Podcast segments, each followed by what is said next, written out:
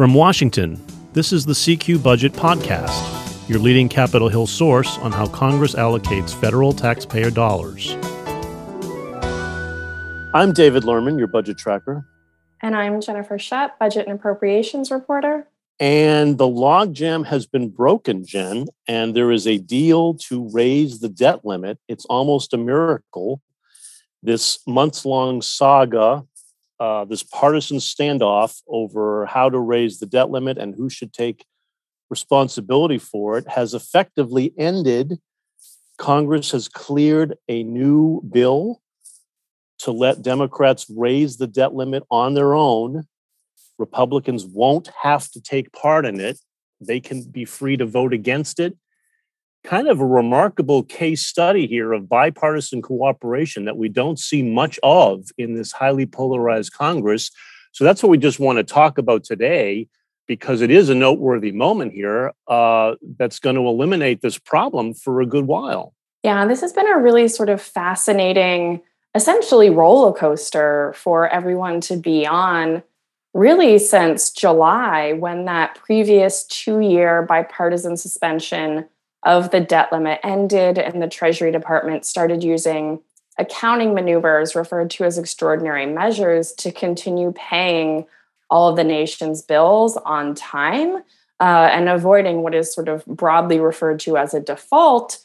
Um, when the federal government would only have been able to spend as much money as was coming in, which would have led to a lot of essentially sort of forced spending cuts to who knows what programs really but and you know some economic calamity in there as well. And so this has been something that became really partisan earlier this year uh, when senate minority leader mitch mcconnell sort of began announcing in floor speeches that republicans would not help democrats raise or suspend that debt limit or that borrowing capacity that the country really needs to keep spending money on all the things that both parties have said in the past they want to spend money on. And so, you know, that is something that sort of became very uh, tense heading into October. Uh, and then both parties, predominantly through McConnell and Senate Majority Leader Chuck Schumer, reached agreement for that 480 billion debt limit raise bill uh, that Republicans helped Democrats get passed a procedural vote on in the Senate, but did not actually vote for passage on in the Senate. And so that gave them a little bit more time to negotiate. But of course, there was a lot of tension too, because Schumer gave that floor speech ahead of the debt limit vote, you know, kind of pointing at Republicans and saying, ha, we did it. Essentially, you know, we can, Democrats can raise the debt limit on their own. Um, they don't need Republicans to do this and sort of really frustrating a lot of Republicans in the Senate, as well as a few more centrist members of his own party. And so there's a lot of confusion coming out of the Thanksgiving break on the Capitol Hill about how this issue was going to be solved. And, um, you know, it sounds like Schumer and McConnell had a lot of conversations that Schumer referred to as productive. Uh, and then they came to this sort of weird agreement that um, Congress approved this week. Yeah. And we should remember, Jen, how intense the politics over this have been all year because, and, and really only because of the Build Back Better bill, right? The Democrats are trying to pursue through reg- reconciliation on their own this massive tax and spending package, and Republicans are determined to tie the debt limit increase to that package, saying it's they're trying to suggest it's only because Democrats want to pass all this extra spending that we need to raise the debt limit. That's not really true. We have to raise the debt limit even if that package never passes, simply because there are too many bills coming in that have to be paid. They knew that going in that, that the debt limit would have to be raised. You can argue it may have to be raised even more because of Build Back Better, but but it has to be raised anyway. Republicans have been trying to tie those two issues together. And that's why they have been adamant that they will not cooperate on a debt limit increase this year. That really poisoned the well here for any kind of bipartisan deal. And that's why Mitch McConnell, the Republican leader, has was so adamant for months that Democrats would have to raise the debt limit on their own through reconciliation, was his message over and over and over again. He did, however, relent on that. And he is a master of, of Senate deals. And we really did see that this week, Jen, because he got with Schumer and really coordinated a way to get them out of this fix. Because I think McConnell's overall motivation was to give Republicans an out here and not trigger a fiscal crisis. Neither party wanted to trigger the fiscal crisis that would result if the debt limit isn't raised. And so, very skillfully, the two of them have been were, were meeting for days uh, at least to craft this deal, uh, all behind closed doors. And it was very impressive to me how none of it really leaked out for the longest time. Uh, not even other senators knew what they were cooking up, really, as far as what we could tell, uh, because nothing nothing leaked until they were ready to reveal it and that is this this procedural uh, loophole, this this carve out they created, uh, which lets the Senate advance a debt limit increase uh, with a simple majority vote. So they don't need the usual 60 vote threshold, which would require Republican help, which is how they did that short term patch in October. This time, uh, it took Republican cooperation to get this this bill passed, this procedural measure. So there's some cooperation here, but then they can move to the debt limit bill. Republicans can say without any without any of their support, and let Democrats take the heat for increasing the debt limit. And the deal calls for raising it by a specific dollar amount. They can't just suspend the debt limit, just wipe it away for the time being, as Democrats would have preferred to do, because it's a tougher political vote when you have to increase it by a certain amount. We're thinking it's going to be in the neighborhood of $2 trillion. That's a hefty dollar figure that Republicans can use on the campaign trail, saying it's because of all this Democratic spending that Democrats themselves voted to increase the debt limit by $2 trillion of your money. Uh, that's going to be, I think, the pitch that the, the Republicans are going to try to use. And of course, the Biden administration and, Dem- and Democratic lawmakers are pushing back as often as they can, saying, no, hang on, the debt is a bipartisan responsibility. And the Build Back Better Act is not gonna uh, is not really the reason that the debt limit has to be increased right now. It hasn't even passed yet. Um, so that those were all of the complex dynamics here that I'm really not sure the public is going to be following. Uh, and as long as they avoid a fiscal crisis, I'm not sure anyone's really going to notice or care. Um, but but for lawmakers of both parties, it comes as a big relief, I think, because it it removes the possibility of a fiscal crisis that that really they all would have been blamed for. Right, and I think we should point out here that this agreement that McConnell and Schumer brokered over sort of a procedural loophole for a second debt limit bill. That's temporary. That is not a permanent change to Senate rules. Essentially, what this does is give Democrats through mid January um, to move a debt limit bill through the Senate without having to move through the legislative filibuster process, which is, of course, typically on large bills in the Senate you need to move through cloture, which is also referred to as the legislative filibuster, which requires 60 senators to agree to limit debate on that bill and move on to that simple majority passage vote. And right now, since it is an evenly divided 50 50 Senate, that means that at least 10 Republicans need to agree to vote for that procedural threshold before Democrats could pass legislation. And so what they did here was really kind of weird. And I'm not entirely sure it's going to resonate with many people outside of, you know, DC's political Capitol Hill sort of echo chamber. Because essentially there's, you know, just procedural hoops that are being taken down for a little while so that Democrats can pass a debt limit bill on their own.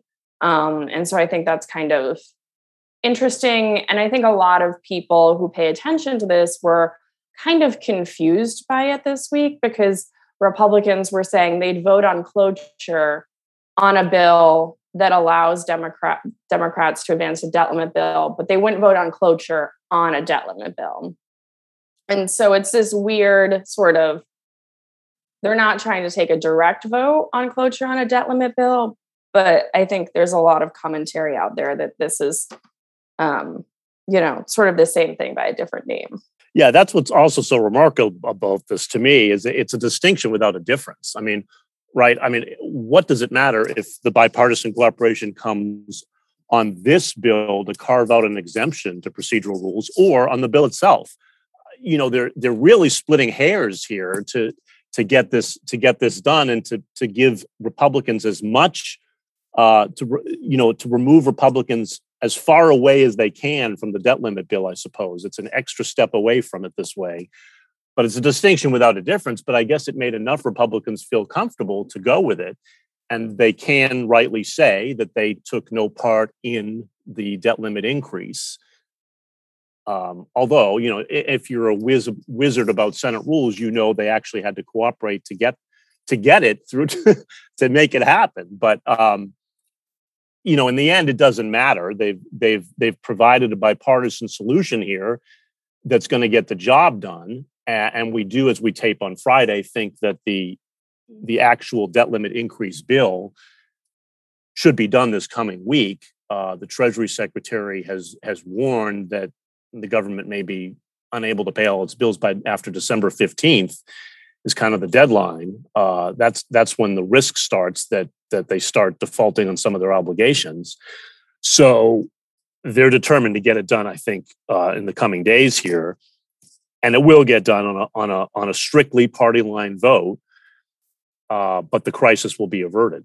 Yeah, and I think the sort of interesting thought exercise here is what happens after Congress clears this Democrats only bill raising the debt limit, most likely past the midterm elections, because there's only, you know, Democrats in the House have a very narrow majority. The Senate is essentially deadlocked 50 50 right now. And there's a lot of speculation about whether or not Democrats can hang on to unified control of government. And so I'm very curious what happens if Republicans get the House or the Senate or both following the midterm elections. At some point, um, when there's sort of that divided control of government, you're going to have to do another debt limit bill. Like, this is the thing about having a debt limit, which is sort of rare um, throughout democracies throughout the world, really. Um, is that you just have to keep coming back to it and back to it and back to it and negotiating agreements to raise the debt limit, um, which is something that several Democrats, including House Majority Leader Steny Hoyer and House Budget Chairman John Yarmuth, have said is sort of a false threshold, right? Like, no person acting rationally as a member of Congress is going to want to default on the nation's debt because it would just lead to like absolute economic catastrophe. Um, and so, excuse me, they've said that, you know, it's just sort of a false choice here that forces a lot of last minute brinksmanship. Yeah, there's no question. A lot of Democrats have been eager to just eliminate this debt limit altogether and be done with it and not have one. There's nothing that says they have to have one. Um, historically, this country has always had one, but you don't have to, and most countries don't. And certainly, we know that having a debt limit has really done nothing to uh, prevent debt from increasing. So it hasn't really worked because they have to keep raising the limit because they, they have no choice. Once you once you approve the spending, the time to the time to address the debt is when you do the spending bills. Once you approve the spending, the bills come in and they have to be paid. Um, so it hasn't really worked. On the other hand, Republicans seem very opposed to elim- just eliminating a debt limit. They say it's still a useful check on spending, it provides a constant reminder of fiscal pressures. And they have sometimes used a debt limit increase to negotiate for spending reductions. So, to that extent, they can say it is a useful thing because whenever it comes up, you can try to negotiate um, for future spending reductions to try to tame down deficits. Now, this year they didn't do that, which was interesting to me. They really made they really made no attempt to negotiate spending reductions as part of this debt limit deal. I think because of Build Back Better, right? Their whole focus was just to blame Democrats this year for Build Back Better and say that's the reason the debt limit has to increase. So, Democrats, you're on your own unless you get rid of Build Back Better. And so that's what they made as the negotiating ploy here this year. Normally, they would just negotiate for, for some spending reductions to cut a deal. And that wasn't possible this year because the politics have been so polarized and so poisoned on both sides. Well, but spending reductions haven't always been what Republicans were negotiating for. I mean, if, especially if we look at the past decade under that 2011 deficit reduction law known as the Budget Control Act, that set in place a lot of what Democrats and Republicans referred to as austere spending cuts to the discretionary budget. And then one of the things that we've seen during the last decade is that debt limit suspension bills were often tied to bipartisan agreements for raising discretionary spending for both defense and non defense programs. And if we look to this year, conversations about the current fiscal year that we're in and what to set discretionary spending at, Republicans aren't actually talking about spending reductions here. One of the things that we've been hearing repeatedly from McConnell and Senate Appropriations Ranking Member Richard Shelby is that they want to make sure that the increases in spending in the current fiscal year that began on October 1st are even between that defense category and that non defense category on the discretionary side of things.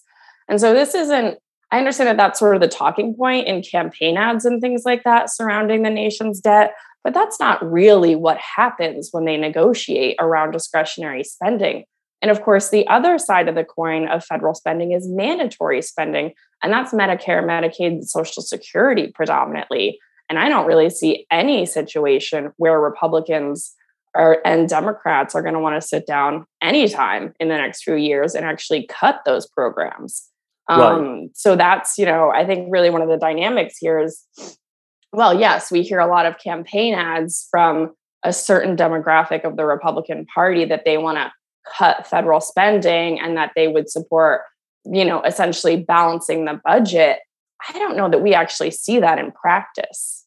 We don't, and that's an excellent point, Jen. And and unless they're willing to tackle the big entitlement programs, you really can't get a good handle on on deficits. The Congressional Budget Office has said, um, and we should point out that even as part of this bill, to to, to get a debt limit deal, they're postponing cuts to Medicare that would have been triggered.